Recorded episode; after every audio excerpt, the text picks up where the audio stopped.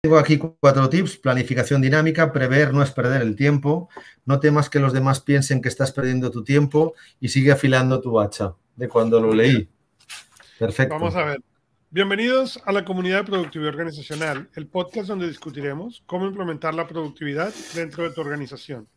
Mi nombre es Augusto Pinó y conmigo en este episodio.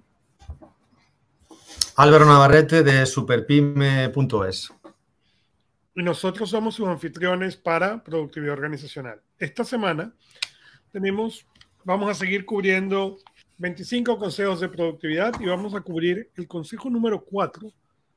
Planea para tener tiempo productivo y enfocado. Y el show abrió con Álvaro y sus cuatro notas que él hizo. Entonces voy a dejar que Álvaro introduzca el tema y habla un poco de lo que él ha encontrado sobre este tema.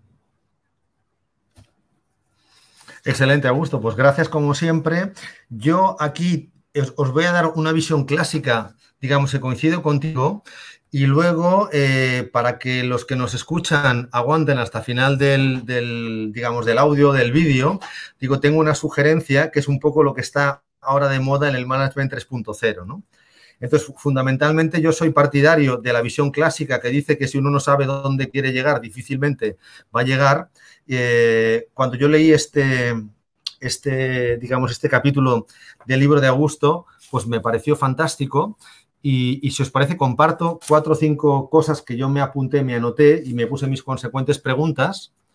Entonces, básicamente, Augusto nos, nos propone que planear constantemente tiempo productivo y enfocado, tiempo donde vamos a concentrar todas nuestras energías en lograr solo una cosa, es decir, que concentrar para, para enfocar. Augusto nos dice, Aun reconociendo el beneficio, tenemos un miedo oculto de apartar ese tiempo. Nos aterroriza que la gente piense que no estamos disponibles. Acudimos a más de una llamada conferencia al mismo tiempo, una en el celular y otra en el teléfono de la oficina para que la gente no crea que no lo podemos hacer. ¿Mm? Augusto, además, en el, en el final del, del capítulo, de este pequeño ensayo, nos dice, ahora viene el reto que es simple. Busca cuatro horas por las próximas tres semanas, bloquea todo. Planea pasar estas cuatro horas solo en proyectos de alto impacto. La cuarta semana no lo hagas, pero pasa un rato pensando si valió la pena. La siguiente semana, la quinta, es donde vas a descubrir el impacto. Te aseguro de antemano que después de eso vas a empezar a planificar el tiempo. Por años llegué una hora antes que todos a la oficina. En la gran mayoría de los días trabajaba más en esa hora, en relación con los proyectos de alto impacto, que el resto del día. ¿De acuerdo? Entonces, yo, por ejemplo, ¿qué aprendí de la planificación en general? Digamos, pues yo pienso, y, te invito a gusto a, compartir esta reflexión y también invito a quienes escuchan que nos digan lo que, lo que piensan, es que el ejercicio de planificación es extraordinario, no tanto, bajo mi punto de vista, por lanzar ese o proyectar el, digamos, tu visión o tus objetivos o lanzar tu ancla, sino porque, o sea, a mí me ha permitido siempre jugar con las acciones. Es decir, que de alguna forma cuando, cuando tú planificas, proyectas lo que tienes que hacer y luego, bajo mi punto de vista, la gran dificultad es ver cómo, cómo van a reaccionar esas diferentes personas trabajando en equipo en un entorno de circunstancias muy cambiantes, eh, digamos, emocionalmente inestables y con altísima velocidad. Y esa responsabilidad que tiene quien, quien debe digamos, mm, someterse a, ese ejercicio de planificación, pues me parece pues, un, ejercicio absolutamente imprescindible a la hora de, digamos, de, digamos, de conseguir ese enfoque que, tú nos propones en el, en el libro, ¿no? Y al día de hoy, mientras te escucho hablar y, me lo volví a leer, y mm, me sigue pareciendo interesante cómo sigue siendo un problema que me encuentro de manera consistente, ¿no? En el cual tú le dices a la gente, pero vamos a bloquear el, tiempo. No, no puedo, no puedo, ¿no? Y, y queremos que la gente piense que siempre estamos disponibles y eso nos lleva a trabajar las horas de las horas de las horas, ¿no? En vez de lograr ver cómo podemos ser efectivo en esa hora, pero no es algo que logramos, ¿no? Y aún me encuentro con mucha gente que no sabe cuáles son las mejores horas para trabajar, porque eso varía de persona en persona. Para mí es temprano, ¿okay? Ah, para mí las reuniones a las 8 de la mañana son la muerte. ¿okay? No por la reunión, sino porque esa es una hora en la cual para mí es sumamente efectiva. Entonces, cuando me ponen la reunión a las 8 de la mañana, me están matando la productividad en todo sentido. Entonces, la idea es poder minimizar la mayoría de estas reuniones temprano en la mañana para mí. ¿Por qué? Porque me come el tiempo, pero yo empiezo mi día a las 4 de la mañana. O sea, entiendo que yo a esa hora ya vengo con cuatro horas de, avance. ¿Por qué? Porque normalmente entre las 4 de la mañana y las 7 de la mañana nadie me llama. Son tres horas en las cuales entonces yo puedo meditar, puedo preparar mi agenda, puedo empezar a trabajar, puedo ver cuáles son las cosas importantes y normalmente tengo una hora, hora y algo, ¿ok? Que es de trabajo concentrado antes de que nadie me empiece a conversar. Entonces, me permite, como dice el libro y sigue siendo verdad, hay muchas veces que esa hora es la hora donde yo logro más que el resto del día junto, ¿okay? porque no hay interrupciones, no hay nada. Entonces, en, en un episodio pasado hablábamos de el número de interrupciones en el teléfono. Pues sigue siendo verdad, eh, sigue siendo verdad en la oficina, sigue siendo verdad. Si tú estás consistentemente, te están interrumpiendo, no tienes la capacidad de concentrarse. En ese capítulo yo hablo del estudio de Chick Mihan, eh, se me olvidó el nombre, de Mihalji, y y habla y él habla justamente de flow y habla de, ese, de esa capacidad de concentrarse cuando el tiempo desaparece y tú realmente estás en ese alto nivel de enfoque. Pero ese alto nivel de enfoque no sucede por error, no sucede porque ah, es chévere, no, no.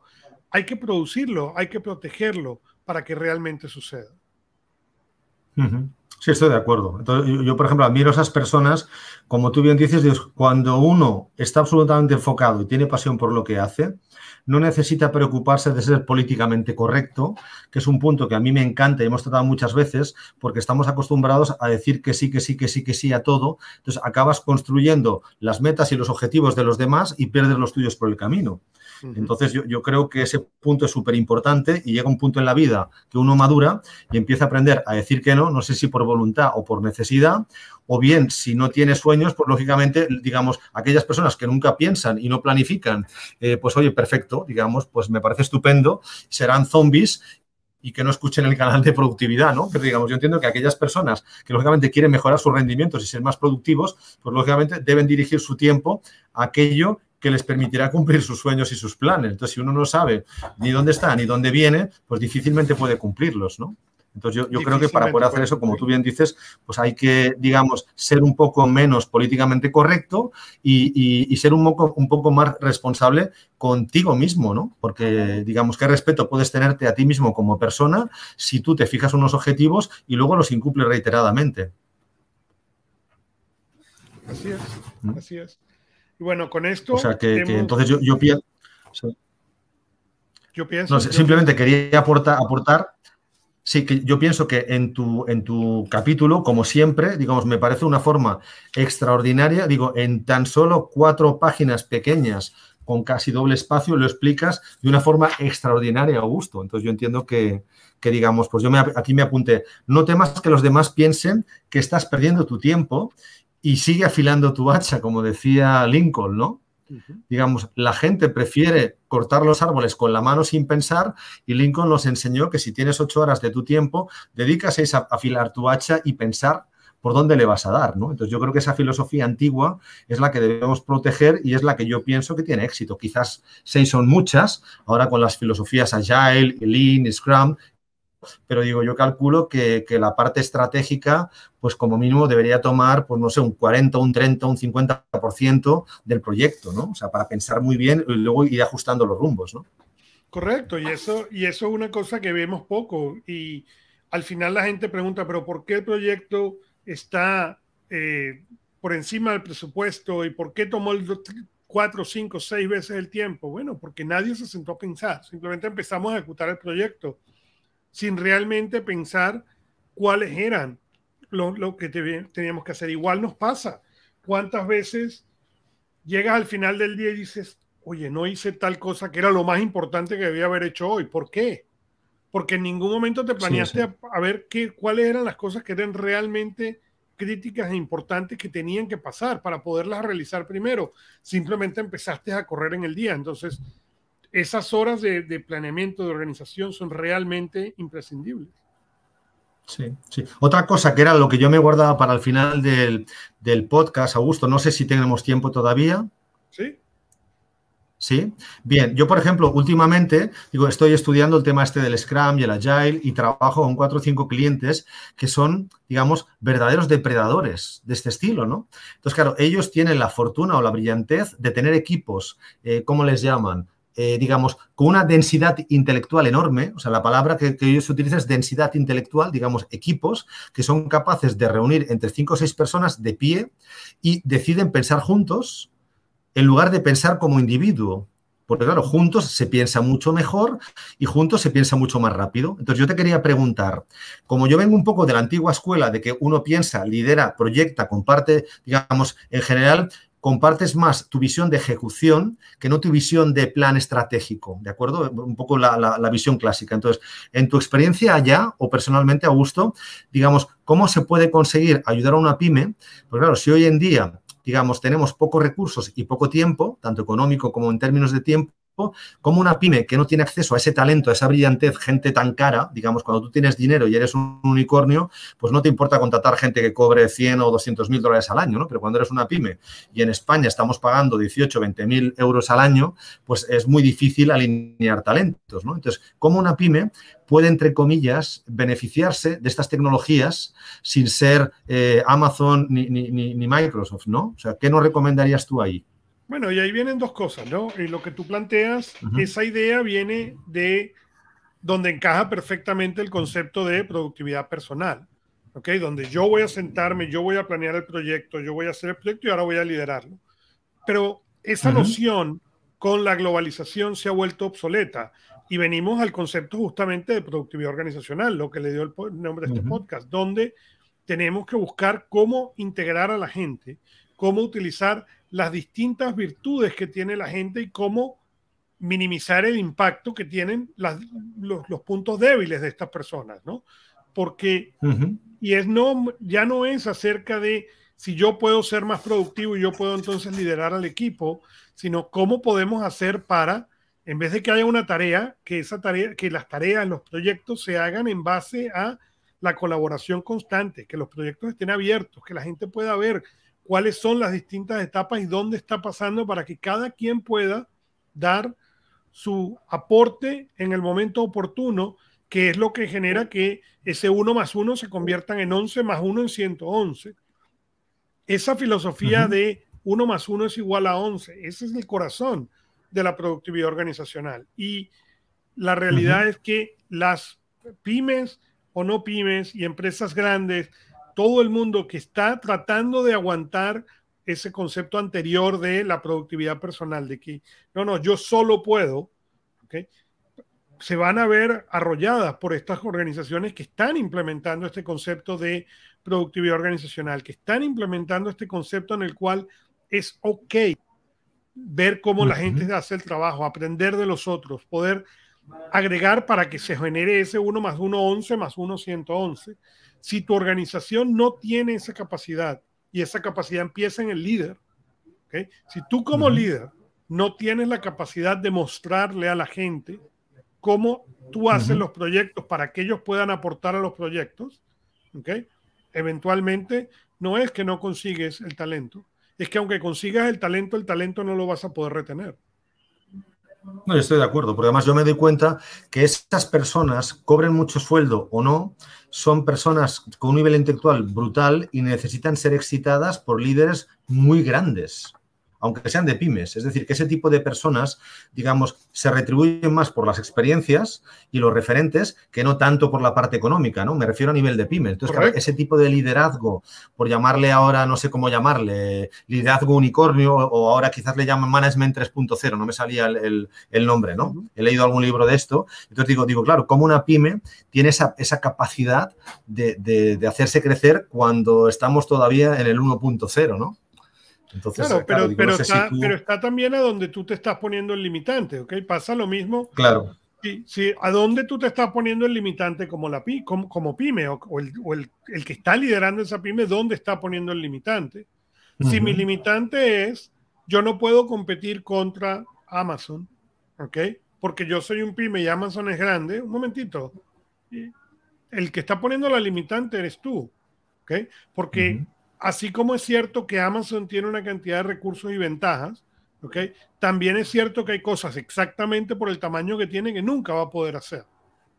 ¿okay? Estoy de acuerdo. Entonces, Lo que ahí es exactamente donde tú vienes a buscar, ok, ¿cómo yo ahora puedo con mi servicio conectarme en esos puntos donde Amazon no puede competir? El problema está en que el error más común que tú consigues en el pyme es, no, yo quiero competir en contra de Amazon. Sí, no se puede. ¿Okay? Tienes que ser mucho más inteligente que eso. Pero la gente quiere... Me encantaba ya la gente quiere el camino, no, pero espérate, mira, ya, ya Jeff Bezos caminó ese camino y fue exitoso. ¿Por qué no puedo caminarlo? Porque tú no eres Jeff Bezos.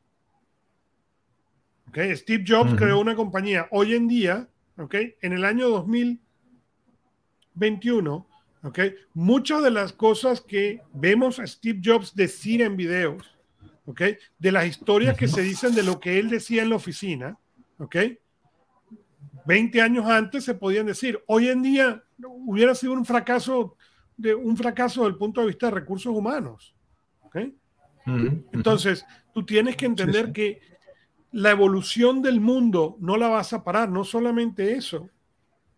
Tenemos que entender en dónde estamos en la revolución industrial y en la revolución tecnológica. A lo mejor hace dos años, en el 2019, nos quedaba duda de cuál era el nivel de globalización que teníamos. El que hoy en día tenga duda de que es un solo universo, ¿okay? ha tenido los ojos cerrados los últimos dos años. ¿okay? Ya no hay. ¿okay? Con, con la, gracias a la pandemia, ¿okay? toda la gente que no sabía cómo utilizar una tecnología como esta para poderse ver en la cámara, ¿okay? la están usando, no solamente la están usando, es normal y tan cómoda y tan cómodos utilizando esta tecnología. De hecho, uno de los problemas más grandes que hay ahora es que la gente no quiere regresar a la oficina. ¿Ok? ¿Por qué? Porque han descubierto que pueden hacer el trabajo igual o mejor sin tener que estar en la oficina. Totalmente de acuerdo. Sí, sí. Sí, sí. ¿Pero por qué? y, quizás los malos líderes o los líderes mediocres han, descubierto que no son tan necesarios, ¿no? O de hecho, aquí, por ejemplo, eh, digamos, está bastante bien visto ahora, digamos, todo ese, todo ese ejército de mandos intermedios, de gerentes de división que aportaban poco, digamos, ahora mismo están cuestionando toda esa pirámide de, esa clase media de, middle management que no saben si suben o bajan y, digamos, están absolutamente muertos, ¿no? Porque no tiene sentido, ¿no? Tanto mando para, para frenar las decisiones, ¿no? Bueno, exactamente, pero ese es el problema. Pero ¿qué es lo que le ha sucedido a la gente? En, en cierre este capítulo, ¿qué es lo que le ha sucedido a la gente? La gente al ir a la casa, ¿ok? Descubrió que ahora tienen tiempo para ser productivos y ser enfocados la gente descubrió que al estar en la casa y tener menos reuniones, tienen tiempo de hacer el trabajo para el cual los contrataron, de innovar, de traer cosas nuevas a la mesa que antes de reunión en reunión, de, distracción en distracción, simplemente no podían. La gente no, la gente no es que no quiere regresar a la oficina. No es que ah, yo no quiero regresar a la oficina porque yo no quiero volver a un cubículo. No tiene nada que ver con eso. Ese es el concepto equivocado. La gente no quiere regresar a la oficina porque descubrió, de nuevo, que el trabajo puede ser un placer. Una de las cosas que, que yo recuerdo fue el momento en el que yo descubrí que el trabajo era un placer.